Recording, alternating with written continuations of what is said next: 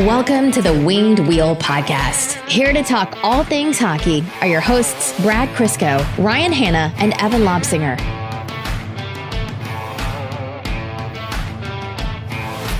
I'll start off optimistic this episode, Uh huh. and I'll just get it out of the way for you, Ryan. Okay. Eric Comrie is a savior. He is perfect as a Red Wing. It's You know, so predictable. You needed to space that joke out because three minutes between it is just not good enough. no, I was gonna. I was. I'm just sparing Ryan the. uh Just get it out having of the to way. sit out, sitting on it for 30 minutes. I saw Comrie in net last night, and I just went, Brad, I can, I can hear you from my house. Were you almost hoping Pittsburgh scored, so I couldn't make that A joke? hundred percent, I was. At that Okay. point, what was the difference? I was watching the game last night where um, we were working in the house, you know, as we have been for the past seven years, I think it is now. Is that, Um, is that money in the jar? Yeah, probably. And uh, Mel's family was over.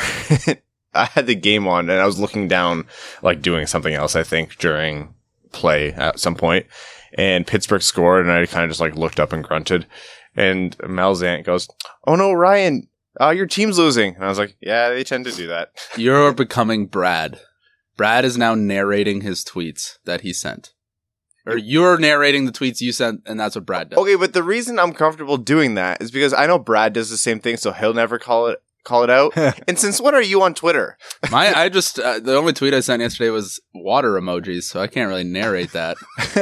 I mean, I'm so used to you not paying attention. Can you just go back to? It's convenient when you don't. I'm uh, I'm fact checking you.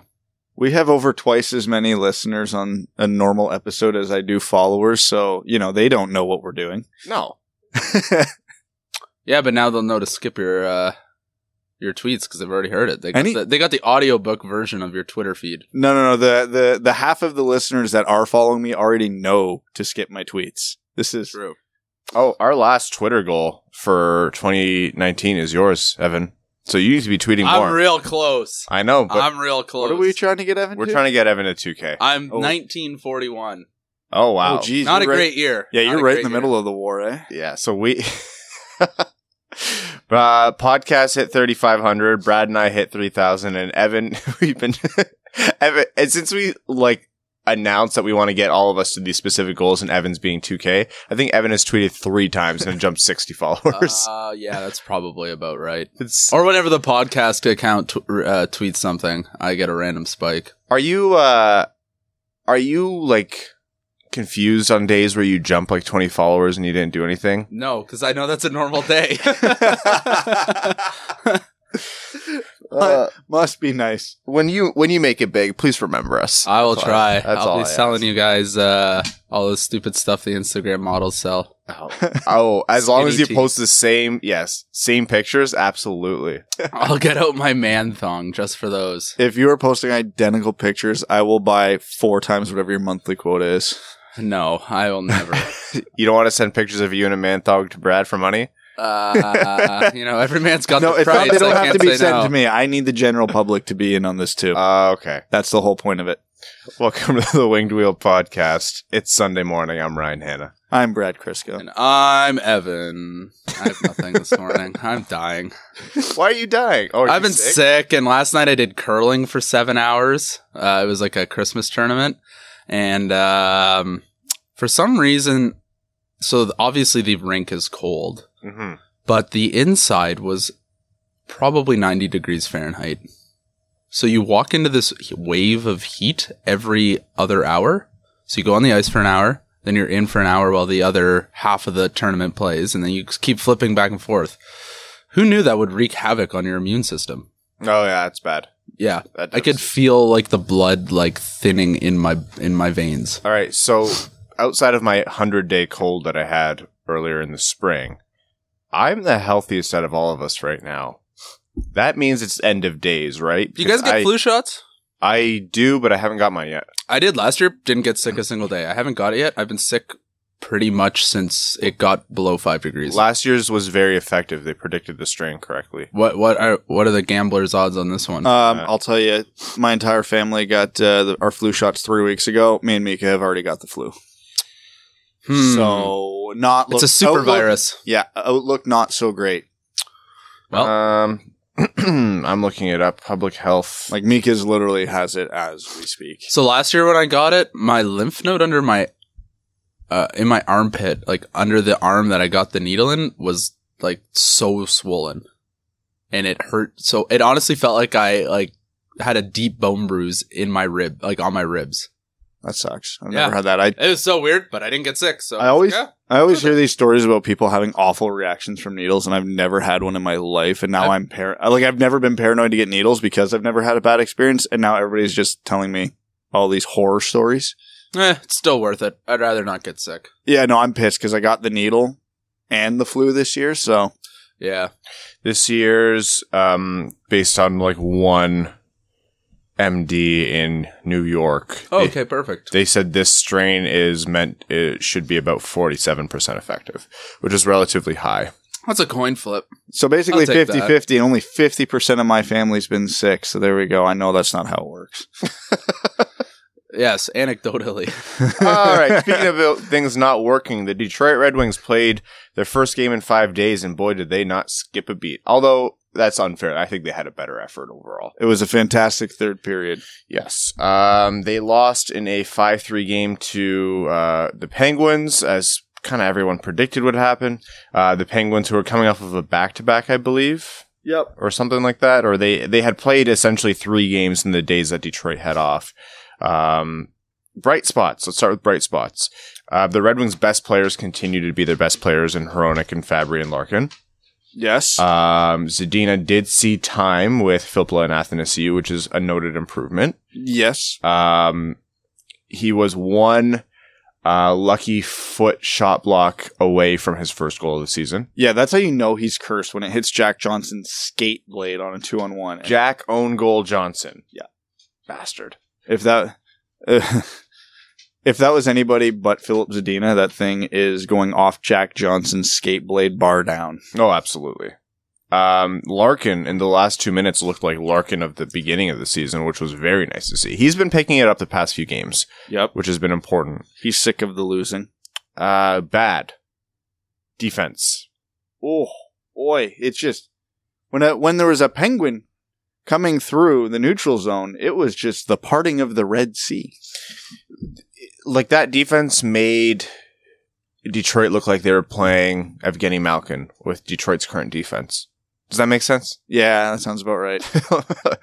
that was the goal. R- Malkin scored, and, and she went, "Oh no, Ryan!" I went, "Yeah, I mean, it was gonna Malkin does what he wants. He does what he wants. He's a loose cannon.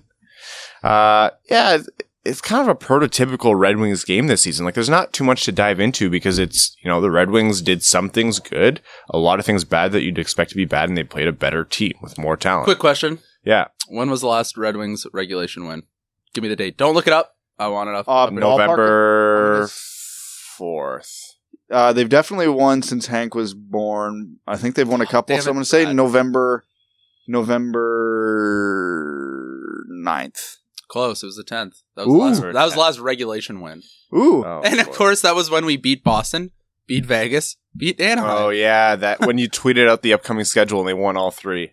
Yeah. So I will continue to not. So, so do my life just kind of went to hell in a weekend because that weekend was also the weekend I popped my shoulder out. So Mm-hmm. yeah, it's been pain and suffering and It's your nothing. fault. Uh, funny like stats about regulation wins. I'm just going to dive away for a second. Um, Detroit uh, beat Boston. Wait, no, some. Oh yeah, Detroit beat Boston on the road. Uh, Boston lost at home yesterday for the first time this season. That is absurd. Before Oh, it gets, that, it gets crazier. the before that, the last Boston professional sports team to lose in regulation at home was the Red Sox. Baseball ended months ago. Oh, I, I see what you're saying. The Patriots and the I was Celtics. like, Red Sox. I don't remember that hockey team. The Patriots, the Celtics, and the Bruins up until yesterday had not lost at home at all this season. And everybody wonders why we all hate Boston sports. It's- oh, there's multiple reasons why we hate Boston sports. Yeah, the, the Red Wings have made a good effort uh, keeping their lead on the tank. They had a, a few, a couple weeks there where they were just building on the lead, and then LA and Ottawa have really kind of regained their form and losing in regulation. but Detroit has just been a stalwart in keeping pace for pace with them. New Jersey, you don't want to win. Neither do we. No, yeah, exactly. You lose, we lose. This is like that married couple that just refuses to talk to each other, and it's just gotten way out of hand. Yeah, at this point, where someone's like, if they don't talk to each other soon, they're going to finish with like 32 points on the season. They're like, I'm not doing it. I'm not winning. Sorry. No There, win. I'm sure there's another another game of the toilet bowl against New Jersey at some point. Uh, there's a toilet bowl game against LA on the 15th, and that's pretty much it for basement, like bottom feeders. They got Winnipeg on Tuesday and then Thursday. That's uh, in Winnipeg on Tuesday and uh, at home on Thursday. So that's their upcoming two games. The game is tentative in Thursday because it's now winter in Winnipeg, and there's a high chance you can't make it out. I mean, there's no airport, right? So you gotta you gotta fly out, Drive. or you gotta drive to fly out. I actually don't know if there's no airport. I've just seen it going around Twitter, and it's really funny. No, I've seen interviews with players saying that they have to fly into Thunder Bay or I forget Oh, what the other city is in, in Bussin. Oh no. Are you serious? Yeah. You have There, to there, were- bus there was in there was two there were two airport options that I remember reading about, and I I'm ninety percent sure one of them was Thunder Bay. I cannot remember what the other one was. That's devastating. It's not good when you're a major city and you have to fly into Thunder Bay to drive to it. Anytime you have to fly into Thunder Bay, you're doing something wrong. And I'm sorry for You should never three- have to say that. Yeah, I'm sorry for our three listeners in Thunder Bay. Please, They're they're just getting like the episodes from four months ago. Their internet's that slow. Their significant others out cranking the electric the electricity bike to power the house in the router. Uh, when we when we scrap like old routers and stuff, they just people rummage through the garbage and send them up to Northern Ontario. It's true. Uh, yeah. So Zadina got sent down and called back up before this game. Um, he he started out on his typical Helm Nielsen line. He had a good play to Helm. I'm not going to blame Helm for it. It went into his feet. He looked all right. Um, then they pulled him off that line, which I thought was good. They want to keep Fabbri up with Larkin and Bertuzzi. Now, I get the impression that Fabbri is up with Larkin to kickstart Larkin. And to Blashill's credit, it seems to be working a little bit. Uh, he looked much more dangerous. Really want to talk about Fabbri's positioning. We talk a lot about his hockey IQ. That guy knows how to be in the right place at the right time. And even if you look at the rebound goal he scored, like A, if you think that's easy, think about why you haven't seen a lot of it over the past few years with Detroit. It's because it's only easy if you know to be there, which he did. Uh, and B, if you look at the shot, he almost adjusted the angle of his shot mid fire. He realized that he'd have to raise that puck a little bit more because um, that was Matt Murray in that last night, right? Yep. Matt Murray almost made the Max pointed it out. He almost made the save of the century with his hand behind the, his back. Uh, Fabbri caught that all while in motion of shooting and uh, just raised the puck that l- extra little bit more to fire it in, essentially bar down. So that kind of thing is what really sells me on Fabbri. I don't think he's going to be a, you know, 12 points in 14 games player for his entire time with the Red Wings. I don't think we just magically scored a 70, 80 point guy.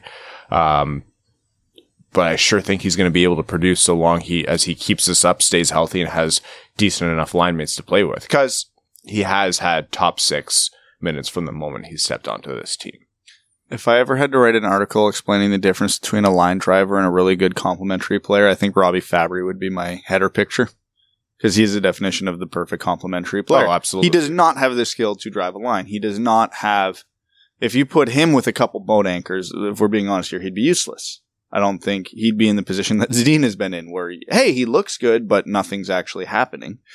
Um, but when you put him with players who can drive a line, like a Dylan Larkin, or if he ever got on a line with an Athanasiou, he gets to the right spots to finish the plays, to be available for outlets, to be available for support, and when needed, put the puck in the net when given the opportunity. And it's it's stuff like that you can't teach. And it's I know there's already a movement going around about, oh, do we flip Fabbri for a return already? Stop. Fabbri has no trade value. He has he's done this as happy as we are, he's done this for a month. There's no GM in the league that's gonna go, Oh my god, a first round pick, here you go. It's not gonna happen. And that being said, right now the way Fabbri's playing, he's probably more valuable than a late first round pick, in all honesty. Uh well he was a late first round pick, so, you know, fitting. Where where was he drafted? 20th? Twenty first, give or take, somewhere Okay. around there. Yeah. Um so yeah, it's hey, he's got value. And I know Max just put out his article about potential RFA re-signings, and Fab Fabbri was the top of the list of the most likely to be re-signed. To which everybody went, "Well, yeah." There's a couple people who have mentioned to me that they don't want him up there because they want a clear room in the top six. And you know what? That's actually a pretty fair notion a lot of the time because usually a guy who's producing well for Detroit that they just acquired, uh, who's doing better than expected is not 23 or 24 years old. They're like 30, 31. And it's kind of a trap player because then you sign them to five years to, for too much money and their name is Frans Nielsen. Um, I know that's not how it went down with Frans Nielsen. He was signed as a UFA. It's not far off. Um, that being said, Fabbri is a little bit of a different case. He is 23 to 24. There's no difference between a young guy that's Fabbri and a young guy that came up through the Red Wings organization. They're a young player with a lot of potential and a lot of good years ahead of them. It means that they're useful to this team. So it's kind of a diamond in the rough in terms of the kind of player you want to keep on through a rebuild. If you're rebuilding in general, you're not trying to bring on a ton of uh, like bring on a ton of external talent to sign for skill for long term skill unless they're young and they are actually talented enough to play in your top six. So that's where Fabbri lays. From building a contender standpoint and understanding that cap management is part of that, you need guys in your top six that are going to come in cheap because they're good complementary players. Other than the style of play that they play, fundamentally, what's the difference right now between a Tyler Bertuzzi and a Robbie Fabbri? Oh, in terms of production, not much. Nothing. Yeah. So if you have one of those guys for the first line and one of those guys for the second line, we know the first line's complete when healthy because Larkin, Mantha, and Bertuzzi is a legit first line. You could argue Athanasiou is a line driver and a legit second line player. So all that that top six could be missing right now to be a legitimately really good top six is a good second line center. We love Filppula, but he ain't that. So if a Joe Veleno pans out, or say the Red Wings end up drafting a Quinton Byfield, they don't need to tinker with that top six a whole hell of a lot. The only time you drop a Fabbri or Bertuzzi out of the top six is if all of a sudden you have a scoring third line. Because the Red Wings' problem right now isn't the top end of the forwards No. when healthy. It's the depth. They've we were talking about that uh, chart a few weeks ago where the Red Wings top six was top ten in the league and their bottom six was dead last in the league in terms of production. So yeah, th- this isn't the problem. And if they're producing with Robbie Fabbri there, this isn't an issue. If the Red Wings go uh, Bertuzzi, Larkin, Mantha, and then Athanasiou, let's say Byfield, uh, Fabbri as their top six, that makes Athanasiou the oldest of those top six. And it makes him maybe the weakest player of those top six, all things considered. That is a amazing problem to potentially have. I know we do this sometimes. We get a little bit giddy about like the what could be with our top two lines, but uh, the Red Wings are not far off of having a pretty decent top six. There's no superstar, um, and there's no like There could, well, if we're drafting a Lafreniere or a Byfield, there will be a superstar. right, yeah. And you know what? I still have belief that Mantha can just explode for a 50 goal season. He was on pace before he got injured, or pretty damn close to it. How much longer is he out? Too much longer. I don't know. It's driving me nuts.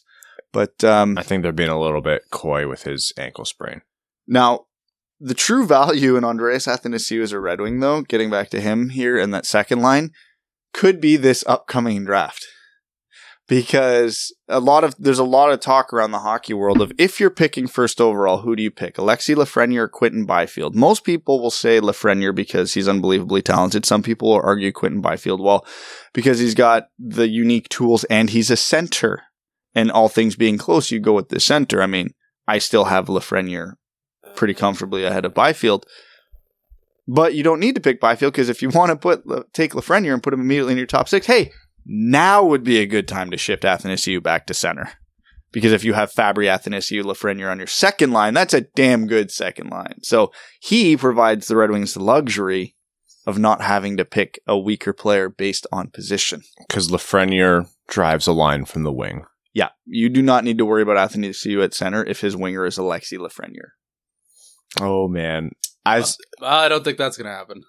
that our Uh, last it's an 18% chance. So yeah, it's I'm not holding my breath, but our last draft lottery live stream. We never paid attention to YouTube stats for a while until we started pouring a ton of money into equipment. Um, we didn't we once we started like really focusing on YouTube like in the summer, late summer, like August, uh, we looked back at old stats and the draft lottery live streams were like five thousand viewers.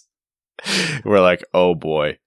If Detroit is dead last going to this lottery, it's gonna somehow make everything else seem so insignificant. And I'm so concerned about the fallout for when they inevitably drop to four. I ran 10 the other day instead of just one to get a little bit of a sample size, and we picked first twice. So Oh. that was actually better than, You were. than the odds. That's almost exactly on odds. You beat it by 2%. But I would say most of the time we were drafting fourth. All right. Well, you know what we're doing now? We're going to do one tankathon. I got Detroit picking second. All right. And I'm going to do it. And so I've got New Jersey. New Jersey oh, no. picking first. The Red Wings get second. Anaheim gets third. Hey, I'm good with Byfield. I'm Mine very- is a nightmare scenario. uh, is it Toronto, Chicago? Who else would be awful in there? Montreal and then Detroit. Toronto, Ottawa by way of San Jose, Chicago. Oh God. Mine was Calgary. No, no, that's not allowed. Well, whatever. If by if They we're jumped not, 12. if we're not getting Lafreniere, I'd I'd be happy him going out west. It's Calgary, Detroit, New Jersey, Ooh. LA, Ottawa. So there we go. So we got uh, out of three tankathons here, we got two Quinton Byfields. Or maybe someone does something crazy and takes Byfield first overall, and we get a Lafreniere. I just don't understand why the NHL is okay with giving New Jersey another chance at a first overall pick. Weren't we trying to avoid the Edmonton situation? Sure were. Yep. But come on down, 14th last, well, what would that be?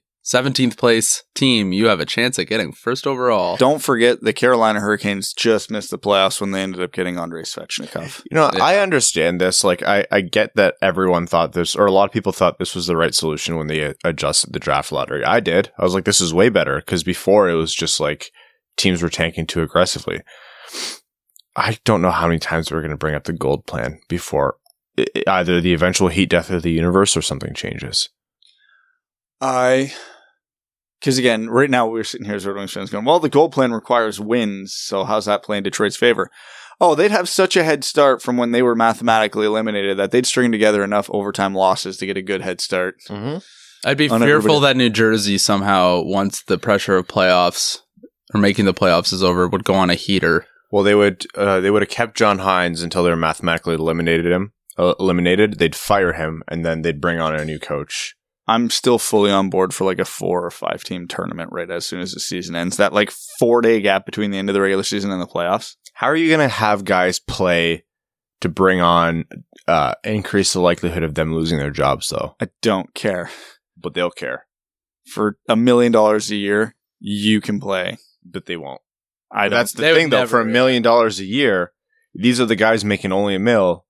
They're not going to play. They're going to want to lose. hey, it could be the final audition for a few guys, right? Like, hey, are you worth keeping around? No, that's not how the NHL. Man, you look at the guys It's who keep getting. that is not Hey, happening. Look at the guys who get brought back on PTOs every year, pretending that they're all of a sudden amazing players again. Jeff Blashill's about to try Justin Abdelkader at center, Yeah. 13 years into his career. Can we talk about that? Because that is the biggest, you know, pro gamer move that you could possibly have. We're picking we're picking at anything right now. We're throwing everything at the wall. We're considering trying Abdelkader at center. And what what was Blashill's? What did he say? It was, uh, you know, he came into this league as a center or something like that. I'm like, No, he didn't. in 07? Did he? I'm not sure. Every every winger played center at some point in juniors or college, right? Yeah, that's fair. It's uh it's that thing that we all get trapped into it when we're like, maybe he'll play center, but in the end, no one actually there's no like let's let's be honest, there's no actual centerman in hockey. Having a, a good centerman is a myth. It's just wingers who are used to play center that were trying back there. Even Connor McDavid, not actually center. Sidney Crosby, not actually center. Wayne Gretzky, right winger. That was all a joke for anybody who didn't get it. Um, my favorite part. paying attention. Yeah. My, my favorite part about trying Abdelkader at center is when you have one of the better centers and faceoff guys on the team in Luke Glendening currently playing wing. it's I, I love this nonsensical bullshit that the Red Wings do for absolutely no good reason other than that. Center depth is one of the things the Red Wings actually had. Not good depth, but depth because they had Athanasiou can play center, Larkin, Filppula, Nielsen, Glendening, Helm, and these are all centers. Why are we even considering putting a player worse than all of them at center? Yeah, Abdelkader doesn't skate better than any of them, so I don't imagine why this would be a effective solution. Because he had four good games early in the season, and people immediately forgot the 15 bad games that followed. I believe you mean 15 bad years. also, yes. uh, the, the something I want to say about Luke Glendening is, you know, you remove the context of who he was displacing in the top six, which in our mind was Zadina. Um, he's really done a great job this year of doing everything that could reasonably be asked of him and more in his roles that are far beyond where he should be on the ice, right? Him playing on the top line or in the top six, like, I think he's actually done a pretty great job of filling in and at least, at the very least, not dragging those lines down, which is difficult to do. Um, I'm asking for a lot of angry Twitter mentions by saying this, but you know, Darren Helm has a lot of the same qualities, and he can also move with the play pretty well in the top six. But where he falls short is his ability to convert on very, very easy chances that should result in goals. Um, he's actually pretty decent at getting the pass on, on on the stick when he has the opportunity, but Darren Helm will often whiff on those chances. Uh, I feel like Luke Glendening maybe isn't as good as Helm at putting himself in the right position to even get those chances, but at the same time, uh, I think his conversion is a little bit better, and I think his ability to keep the play going without you know whiffing on a shot or or, or missing on something like that is um, pretty good. Uh, you you don't consider the fact that Zadina should be in the top six and not him, and all of a sudden you're like, yeah, you know what, Luke Glendening is doing a pretty great job for a guy who's just doing his best. He way. didn't ask for it. No, I mean, he's a, he's a really good athlete. Yeah. And you, that's very obvious. If he had any finishing ability, he would be one of the best players on this team. well, I mean, only on the backhand does he. He only has finishing ability, and then the he has that one off wing like wrist shot bar down Inside- every season. inside out, slap the players he skates by, and just goes bar down while already celebrating with one hand. Yeah, It, was, Yeah. it was only a few weeks ago that Glendening successfully pulled off a backhand toe drag on a defender. Didn't finish, but came close. he's got a few of those every year where it's just like, where and what the hell was that? And then we don't see it for another month. The nice thing about him is you can move him up and down the lineup, and he's not an anchor. Yeah, He doesn't finish to play in the top six, but he, he can certainly hold his own from an athletic standpoint. Luke Glendening is what every old school coach thinks they have in any given grinder. Yeah. Luke Glendening is what Justin Abdelkader thinks he is. I think Luke Glendening is what Jeff Blashill thinks. Justin, Yeah, that's a better is. way of phrasing it. Might like it was. He's actually kind of a poison, right? Like he's like um, it's when the dealers give you the good stuff before suckering you in with the stuff that's all cut up with the. I don't know. I don't. I don't do drugs. Well, Oh, I thought you meant a car dealer. I You like, should, and it makes the season go way faster. well, you know, I live in Kitchener now, and so they just kind of put in my mailbox for free. I don't know what to do with them yet. I've been throwing them into my fireplace like Floo powder from Harry Potter. Not much happens. They're called sample packs. Yeah, dog's been acting funny. Ah, she's just a weird dog, though.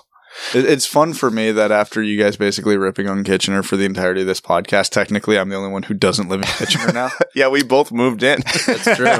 That's true. What's we just wanted to be closer to the Rangers. Um, no, like you know, Yeah, Blash- six game winning streak. It feels nice, right? nothing feels nice right now, Brad. Blashill and, and Babcock came into the Red Wings with Luke Glendening, and they were like, "Oh, so my idea of this perfect grinder slash somewhat talent player is true." And then it's just ruined them and their impression of every other player who can do that. Truly, we were all, you know, held back because Bla- Babcock left before Toronto could give us a first round pick for Luke Glendening. Would it be the ultimate flex slash troll if Kyle Dubas traded for Luke Glendening now? Absolutely, Please, God. that would be the only good thing. I would, I would love to see Mike Babcock's reaction. Before we transition to Mike Babcock, can we discuss very briefly Brendan Perlini? Yeah. Wait, I haven't been watching the games. oh, you just want to talk about him in general? Yeah, I haven't seen him do anything in a long time, so I'm just wondering what's going on. he had a couple games where he it looked like he knew that he hasn't scored yet and he was just firing from all angles uh, and that faded away um Playing on the fourth line with Christoffer Ehn is certainly not helping him at the moment. no he did get limited looks in the top six very limited i think he got limited second line looks um I don't know. I, I haven't seen enough from him to start, you know, shouting from the rooftop rooftops to put him in with Filppula and Athanasiou to get him going. I don't really think that's the best player to be putting up there right now. I'd rather prioritize Zadina. I wouldn't be upset if they did it because I think it would work because the guy is a shooter. Um, at some point, you have to say, no, he's not cursed. He's just maybe he has a good shot, but not an accurate shot. I don't know how to put it. He he's had his chances. He's had a lot of he chances. hasn't finished any of them. Uh, a couple of them just by circus saves from the goalie. Uh, he doesn't generate chances for himself, though. He seems pretty um, lukewarm when he has the puck, if Mhm. that makes sense. Uh, his skating had he he was advertised as a really good skater when he got here. I haven't seen it. Mhm. Um, he's guy. He's quintessential guy.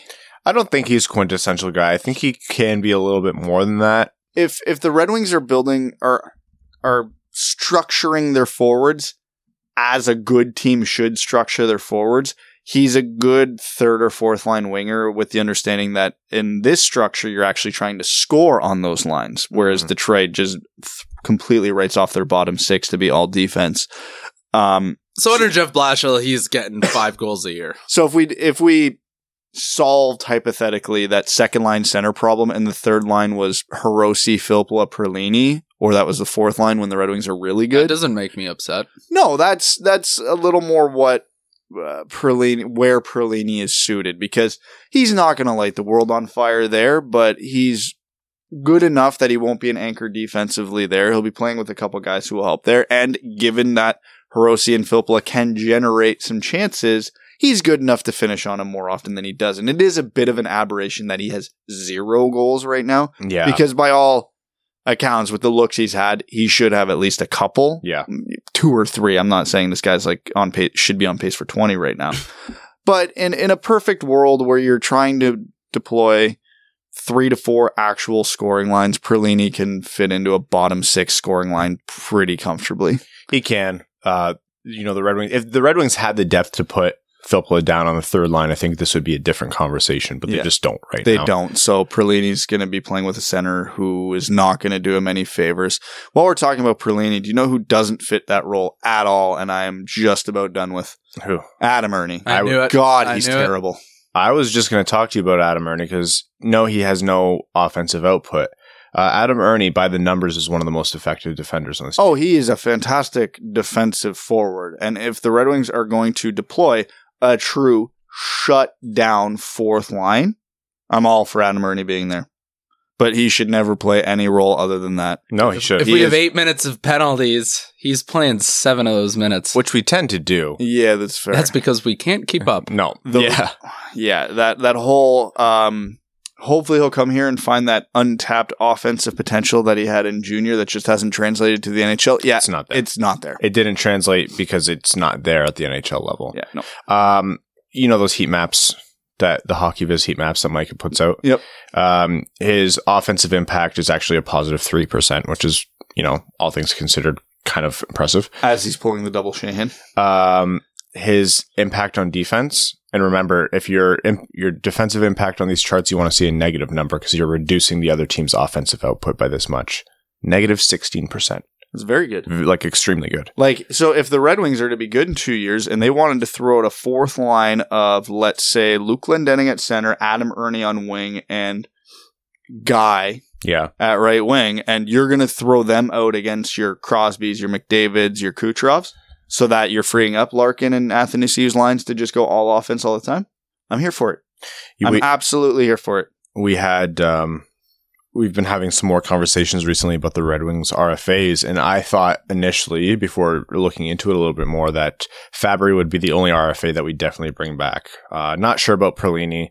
Um, You still need roster spots, so you got to bring back some of these guys. And you can get them on the cheap. well, Yeah. I'd bring back Erne if he's not looking for much more than what he's making now. Yeah, no, I I probably bring back Fabbri, Erne. ah, I'm on the fence about Erne. Perlini, I would bring back just because maybe give him a look with some legitimate scores. I'm talking closer to a mill than not. No, I, I agree. I would probably be pitching for league minimum with these guys if they'd accept it. Um, because I don't know any other teams that will give them anything more than that.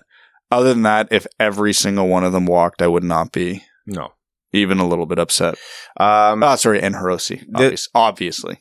Before we do Babcock, because I'm tired of Babcock and I want to talk about something else beforehand, um, something was brought up to us from uh, a listener, Alec. I don't have the tweet up right now. I believe the guys uh, like Max and Prashant were talking about uh, potential 2020 first round picks that could be acquired in trades, uh, and if there are any teams that were prime candidates to trade their 2020 first round picks, just to maximize the chance of or maximize first round picks next year. Um, we want to explore Alec. It's Alex Seaman uh, who wants us to explore what teams could be good options that might yield a lottery pick. That might yield a lottery pick. That's a difficult one. ooh boy. 'Cause Um, I, I would say the best option for Detroit right now is a trade with Edmonton, um, but that won't be a lottery pick unless they crash and burn. And I don't think we've ever seen Edmonton crash and burn. so if we're looking at a team that's outside of the playoffs right now that thinks they can, Minnesota. They've been Nope. on a bit of a heater, haven't they? no, no, they have not. Yeah, they have. Yeah, they- They've Minnesota? much better. Have Yeah. they? Yeah, They are. Oh yeah, they're up there. They're still Ha, Brad, out of a seven one and playoff two. don't doubt me. Jeez, we don't even Wow. have seven wins this year. We have actually only seven wins this year. Oh, that's sad. Oh, I hate that. Uh, I would- Washington has won six in a row. They have almost as many wins in this win streak that we have total. Well, in their last ten, they have. So does Colorado. yeah, there are two teams that are eight one and one in their last ten. Oh my god, Detroit's 9 and one. I Well, know and the Flyers are seven two and one, so they have just as many in their last just ten. as many. Yeah, Colorado. Ugh. Winnipeg seven two and one. There's a, a resurgence. Um, okay, here's here's the question. I'm going to start before we even start exploring these teams. What do the Red Wings have worth giving up? Athanasiou. That's it. That's the end of the list. But that's a pretty good trade piece. That is as good as you're going to find on any given Is he year. lottery pick good though? Because I would say no. Uh, I think there's plenty of teams stupid enough to give up a lottery pick for because they don't view themselves as a lottery team, especially after getting Athanasiou. But we've seen this before. They can acquire this player, and a bunch of other things can go wrong. And look at when Vegas acquired Tatar; he he didn't fit in at all there. Calgary might be a good bet on this one, the way their season's going. Yeah, but they've turned it around since firing Bill Peters, or I mean, since he resigned. Um, that whole thing was not funny, but it, it- in a funny way, it worked out for Calgary because they needed to be firing their coach already based on how the season was going, but they had an internal policy of like they hate these midseason moves and they didn't want to do it again. Um, so Nashville's pretty comfortably out of a playoff spot too. and Will Poile want Well, Poile is pretty stingy though. You know, he, he's not. I'm not sure you're going to get a first round pick out of him. Man, I just realized uh, I'm happy this question came up because I'm actually looking through the standings for the first time in probably about a week here, like closely. There's a five point gap between eighth and ninth in the East. Like the playoff picture might already be pretty set in the East. Yeah, because And the funny thing is, Toronto and Tampa are out. Because Atlanta or the Atlantic sucks. The Atlantic Division is brutal, man. You have um Florida and Buffalo in there. Uh, let's see let, let's see. Fifth place in the Metro has more than second place, more points than second place in the Atlantic. Think about that. The Oh. 32 points gets you a, a divisional seed in the Atlantic Division. So you are in the playoffs in a divisional seed, not even a wild card. 32 points puts you in sixth place in the Metropolitan. You are not even close to being a playoff team. The Atlantic blows this year. We are That's the, because of Toronto and Buffalo for Yeah. the most part. absolutely it's because of them. It's not Detroit's fault. Oh man. Or Ottawa. I mean, Tampa has three games in hand, but even if they win all three of those games on Carolina, that only ties them for the last playoff spot. What is going on? It's just a perfect storm. Detroit sucked for a long time. Ottawa sucked for a long time. Toronto's being Toronto. And Tampa's, you know, they're pretending they're a bad team for the first half of the year before they inevitably turn it around and, you know, beat everyone. Yeah, this is going to be Tampa's year. You know that, right? Yeah, they're gonna Sneak into the wild card spot with a late surge and just Yeah. take it all. It's and it's funny for reference because Toronto is currently Montreal and Toronto are currently tied for third in the Atlantic, and Tampa's only one point behind. The wild card doesn't matter. The wild card is set. No. This is all going to be for third place in the Atlantic. All right, let's talk about uh, Mike Babcock.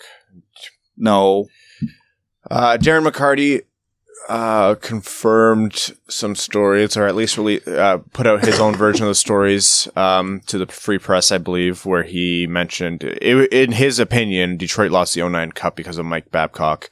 Um, I'm just going to go out there and say, I don't think that's exactly a hot take. I think Detroit should have won the 09 Cup, and anytime the better team loses, that is inherently pinned on the coach. I can't think back just much that Babcock did wrong coaching wise that was like very, very apparent, like, you know, running certain lines or things like that. There was a certain system he was running on the power play that year, the cycle back to the point that Malkin just pickpocketed every time, and that's how Detroit got a million shorthanded goals against those playoffs um, or at least some important ones. But besides that, I can't remember anything egregious that Babcock did that was visible to us, unless you guys have anything else. Didn't he elaborate and say his utilization of Zetterberg and Datsyuk was not good? Uh, yeah, but he didn't say why. yeah. And so, you know, I'm not going to come in here defending Mike Babcock. I've heard enough of how he treats, you know, the staff at Joe Louis Arena and like the people who literally take out the trash that I'm not going to come out here just, uh, being devil's advocate for him.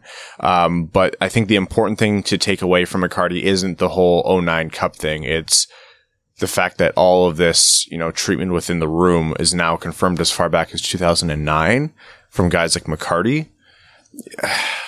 McCarty wouldn't just dish that out if he didn't have a good reason. You guys have heard him on this podcast before. The guy, he's a, he's a, a straight shooter as straight shooters come. It's one thing for one person to have a bad experience with a coach.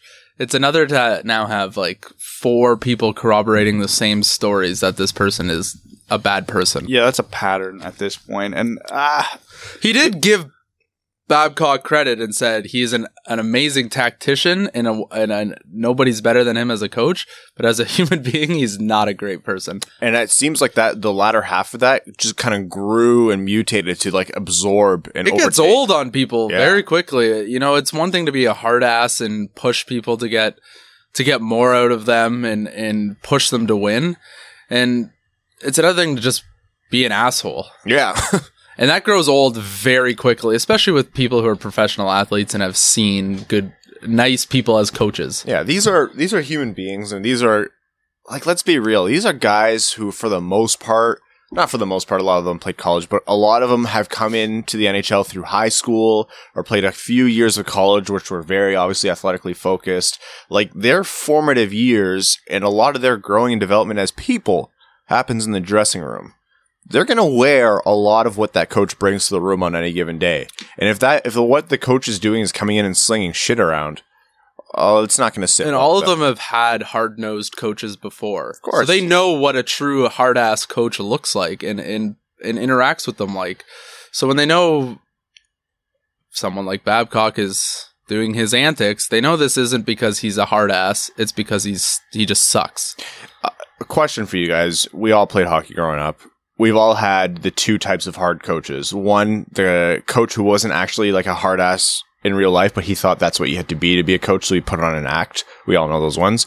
And then the Mike Babcocks who are actually that, like that kind of person. Which was worse to play for? the Babcocks.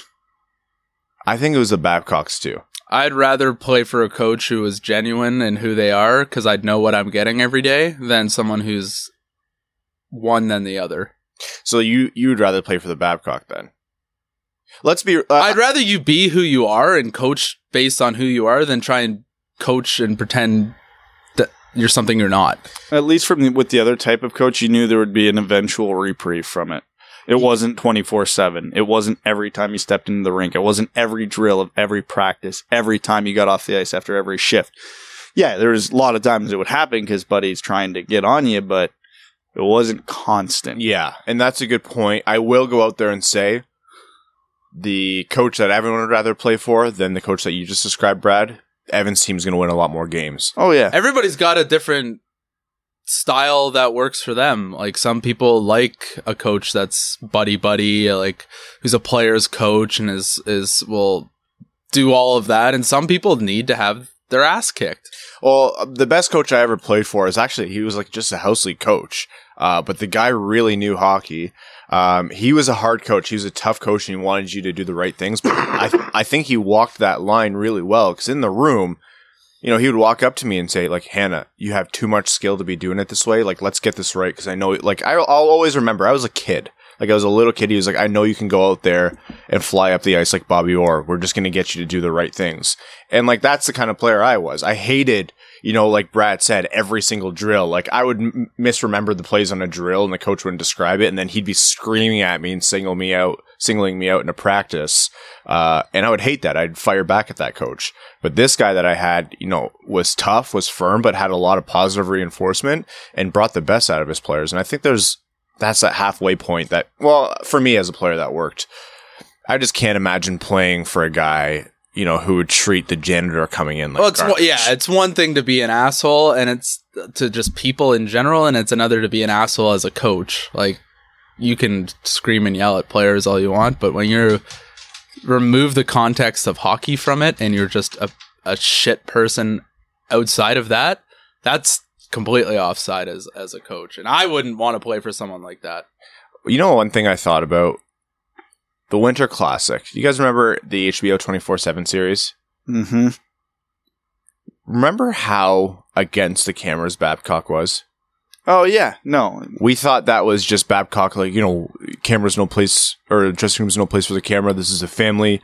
You know, we need to be able to run our team and uh, we don't need all that uh, put out in the world. That's what everyone assumed it was. Do we think Babcock was that pissed because he couldn't do his usual beratement of the team while the cameras were on? Probably. We saw him Now that I chase think- a camera Now, away. now that I th- now that I look back, uh, I think it's not because we're one big happy family. we we got to watch Babcock's antics drive Todd Bertuzzi to drinking all on one show. No, yeah, that was the best thing to ever come out of HBO twenty four seven was the gif of Todd Bertuzzi drinking a Corona. Yeah, that's Just like that. Who's whole- gonna? T- even Mike Babcock would be dumb to say to tell Todd Bertuzzi to stop. I don't think he could have, I don't. No one could. but Bertuzzi probably actually gave Babcock direction when he came to the ice. Probably. He's yelling at everyone. He's like, "Except for you, Todd. You're Yeah, great." You're good, buddy. Don't worry about it. Uh, so where do we land? Um, who's giving us their first round pick? That took some detours. Edmonton. Nah. I'm oh, gonna did you guys talk about how Ken Holland kind of? Montreal? That's my prediction. Did, did we land on a spot where we said Ken Holland was basically complicit in Mike Babcock's uh, Babcockery? We talked about how he was smart and not saying too much, but that he was.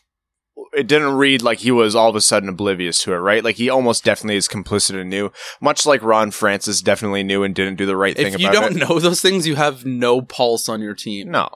I it, also if you're a manager and something happens under you and you didn't know, that is just as bad as if you knew and didn't do anything. Because that is your job as a manager to know. Well, didn't Ken Holland basically say if you don't like it, you can ask for a trade?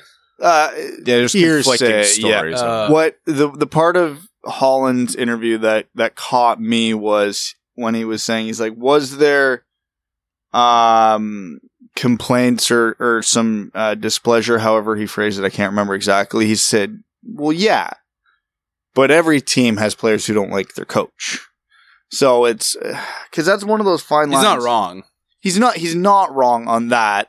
But it was him admitting that players were coming to him with problems. The severity of the complaints we don't know, but given the severity of what's come out about what Babcock was doing, I have a hard time giving Holland the benefit of the doubt. The only the only real excuse I could give for him, and it's not a good one, is well, there's a pretty high probability Babcock wasn't the only coach those days employing these tactics. Oh, So so to Holland, this probably felt normal. Still not right. Yeah, Mike Still not Babcock's not the, but the first asshole coach in NHL history. right. So what did someone tweet out? And it was perfect. It was, uh, it is beyond naive to think that the, the whole list of coaches who are, you know, have gone this far over the line, whether you're on the Mike Babcock scale or like extreme scale, which is a whole different story in Bill Peters. If you think that list starts and ends with who the NHL has fired recently, you are absolutely clueless. Mike Keenan, hello. They are the tip of the iceberg. I mean, this is the same league that still parades out Bobby Hull for Christ's sake.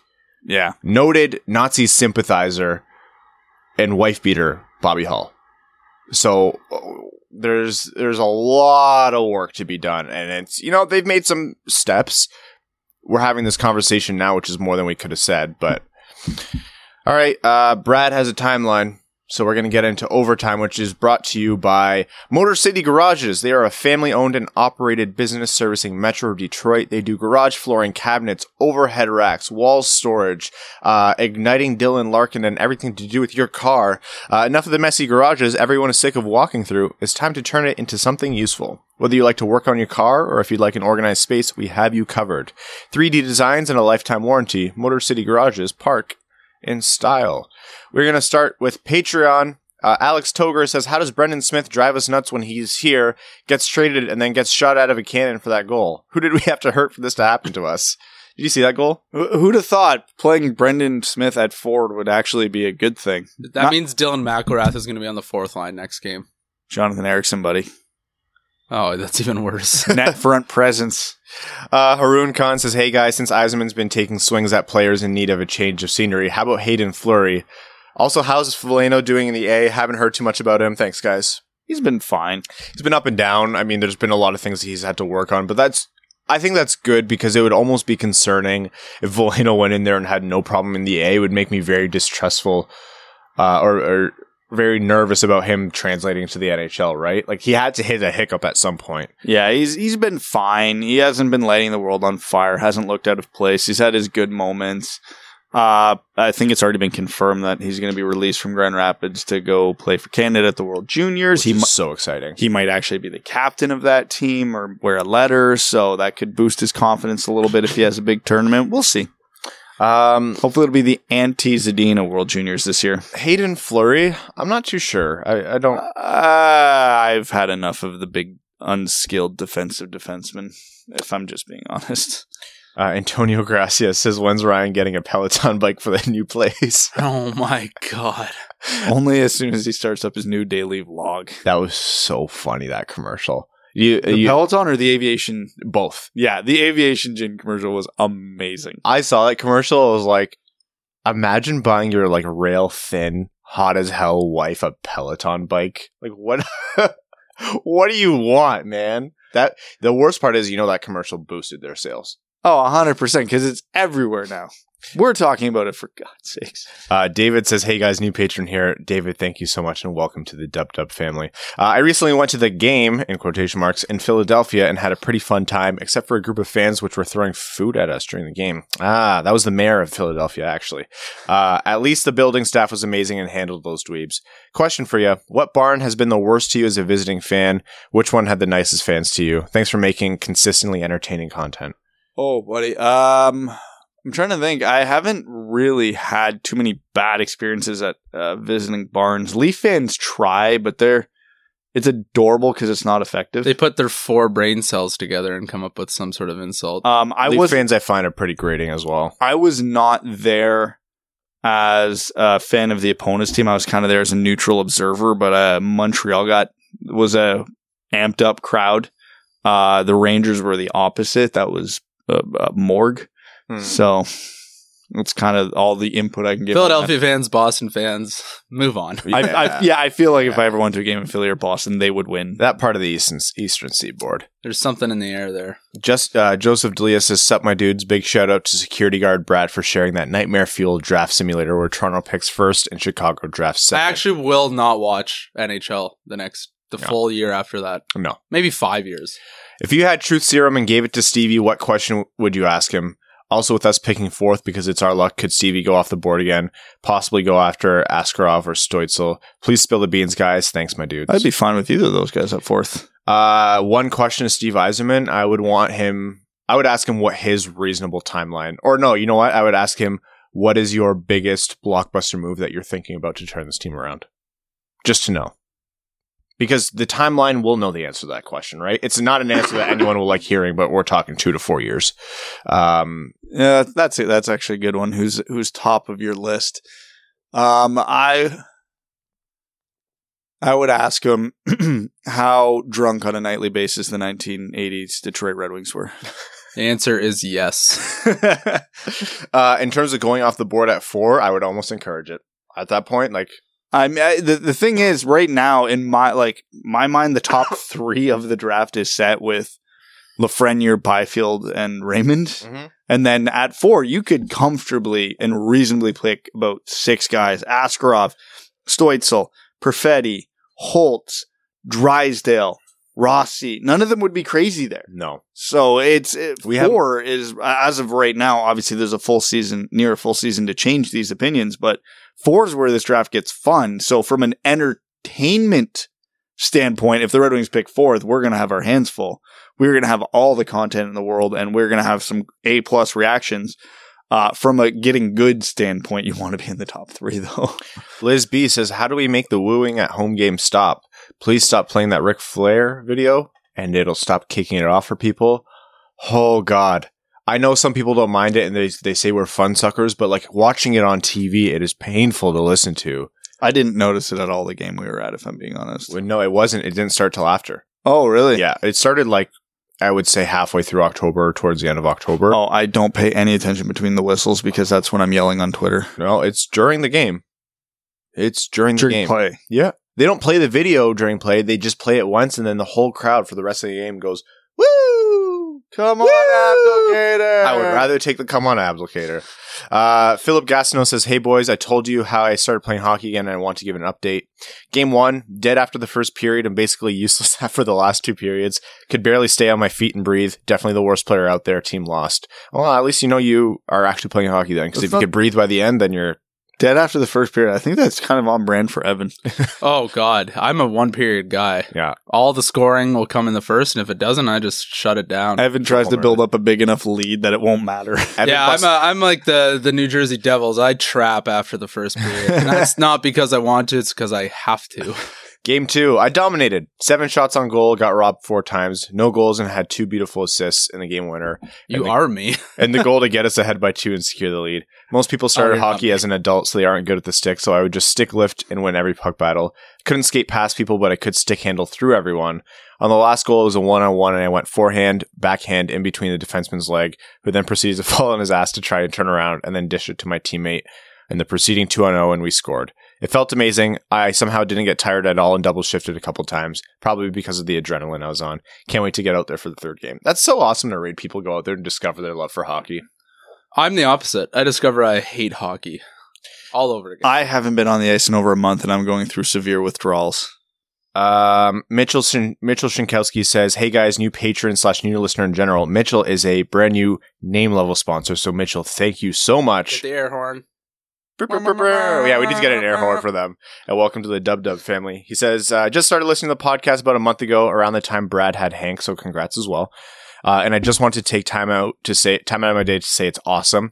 Can't say the same for the Wings though. I went to the game against Pittsburgh tonight and noticed a lot of dumping the puck with no chase and quite a bit of no look passes that didn't work out.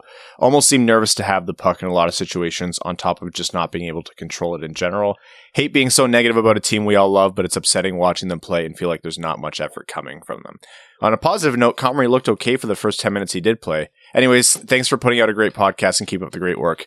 Hey, this guy's you, essentially. Eric Comrie will save us all. He had the same notes that you had. Eric he's still, Comrie was he's still young and naive. He's not worn down like Bernie and Howard, who are in the corner rocking themselves back and forth. Uh, thank you again, Mitchell. Uh, Scott Martin says, What's up, my dudes? Just wanted to say thanks for the great content. You're the first podcast I've got hooked on and now the only bright spot in an otherwise bleak season. Keep up the good work. That feels great. Scott Martin, another new name level sponsor. Oh, my, thank you, Scott. Brr, brr, brr. We really need I don't think an air horn's actually. We need a good for soundboard. Yeah. Where's that cowbell? Did we hide it from Evan so well that we hid it from ourselves? think so. Yeah, it's Uh, thank you, Scott. That means a lot. Guys, like, for everyone who asks, how do you make it through this tough season with this, like, level of coverage? Uh, vices. it's because, no, yes, that and you. Uh, Rowan says, Good day, Dud Duds. I can't help but notice that on a team that is heckin' minus 58, all around good guy, fan favorite, and undisputed hashtag elite player Darren Helm is plus five. That's right, plus five. Now, before Broccoli Rob chimes in about the merits of plus minus as a stat, I would kindly invite him to shut up. Uh, going to assume you three good old hashtag hockey men are afraid of new opinions and continue to not have hockey visionary Mel on the Talkie Show. Look, I know you're all scared of being the dumbest person in the room, but honestly, it's a very close three way race each episode. Hashtag free Mel. At the end of last game, Mel and like her entire family were in the living room watching the game with me, and she was like in the corner shouting from the rooftop. She's like, "And I'm just saying, if you're if you have a lead, just be careful." And if you want to score, the last two minutes is the right time to do it. And especially when you have more players on the ice on a power play. What do the Red Wings do? Score on a power play the last two minutes. And I was just like, oh my God. She's she's the coach now. That's Just get just get her to walk up to Jeff. Look at me. I'm the coach now. uh, we are at a very real point where we're gonna have Mel on some like pretty humorous like YouTube videos, and it's just gonna age so well for her, and we're gonna one of us is gonna lose our jobs, and it's gonna be me. uh, when you're afraid of new ideas and change, hide yourself in a safe fresh cheese bag so you don't change and learn more opinions. Safe fresh cheese bags, a Fournier company and worst case Ontario's choice. Jersey time. How good were the Canucks uh, V jerseys they rolled out in warm ups and auctioned off? If you disagree, go play a quick game of drink, whatever it is, under the laundry sink. Um, okay, here's my take on the Canuck V jerseys. I know they're not, it's not a popular take. I think they're amazing as one-off novelty jerseys.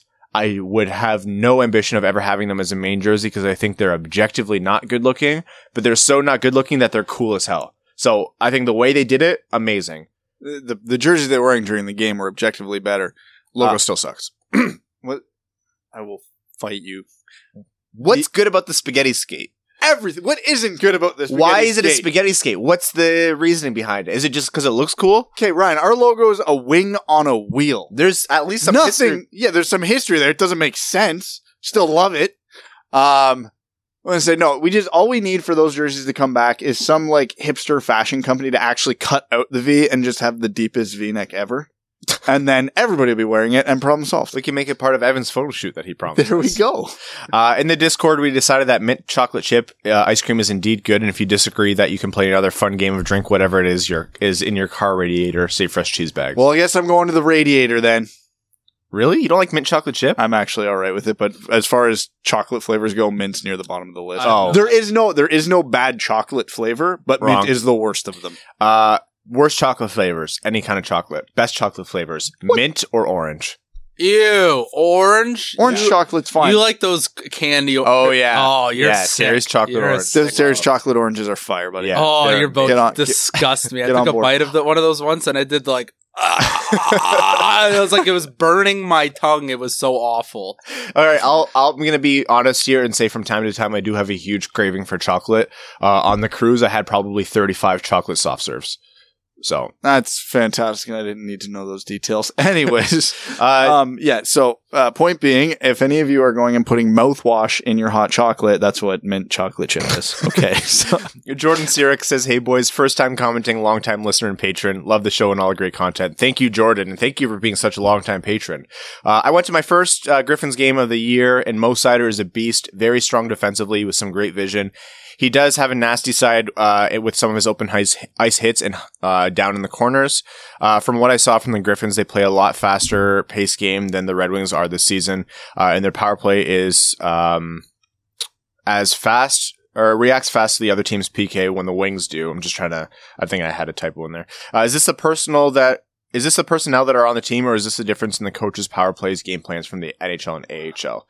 A little bit of both. a little bit of both. A lot has to do with quality of competition.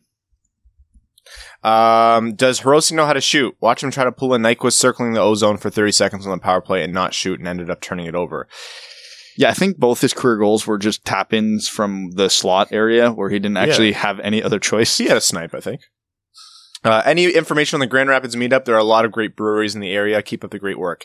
Uh, we're still deciding on a venue, but it's definitely the weekend of the 27th and 28th. We're going to be there for uh, the Friday game and the Saturday game. I believe it's Friday, right? Yeah. Friday game, Saturday game. Uh, bigger meetup on the Saturday before the Saturday game. And I believe that's when they auction off jerseys as well. So um, Dibs on Veleno. that'll be. Dibs on Ericsson. Oh, yeah. Those will both go for I'll take money. a Dude, Chris dude, Terry jersey. The uh, whatever jerseys the Re- uh, the Griffins auctioned off the other night, Ericsson's went for more than Veleno. Yeah, of course it did. oh, He's an some of those player. were going pretty, Dude. pretty high. Veleno was one of the cheaper ones. What the hell? Um, yeah, Well, maybe you should play an NHL game. we will. Noob. we will get uh, the the venue out once that's secured for sure. Oh, also the next weekend will be our end of season meetup in Detroit. So just meetups on meetups. I'm gonna be so tired. Um, this one's from I hate poutines and the Lions. Justin, damn you. Justin changed his name to I hate poutine and the Lions, so I'd have to read that out. Uh, fun fact: I do hate the Lions. at the same time as loving them. I do hate them.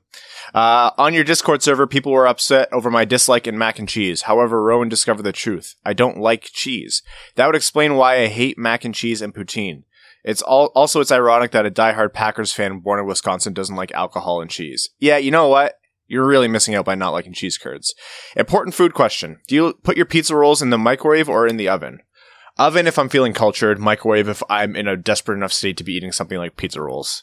I haven't had pizza rolls in at least 15 years. Is this why you're unhappy all the time? Probably. I u- like What is Uh, a pizza roll? 15, 15 year old Brad Pizza could, would only bites. microwave them for whatever that's worth. Uh, I'm gonna go over. I legitimately haven't had a pizza roll since I started dating Crystal, I think. So that'd be at least 16 years. I'm trying to find a question here from our Reddit because we promised some Reddit questions as well, and then Twitter. You've got like a minute, so well, you can go if you need. I might have to. Yeah. Uh, Buffalo Soldier 11 says, So I know you guys have been to Detroit, but have you ever indulged in Metro Detroit in general? Ever been to the best pizza place outside New York and Chicago, i.e., Buddy's? Ever experienced the friendliness of Ferndale, the overmarketedness of Royal Oak, or the snootiness of Birmingham? Have you seen Lake St. Clair yet?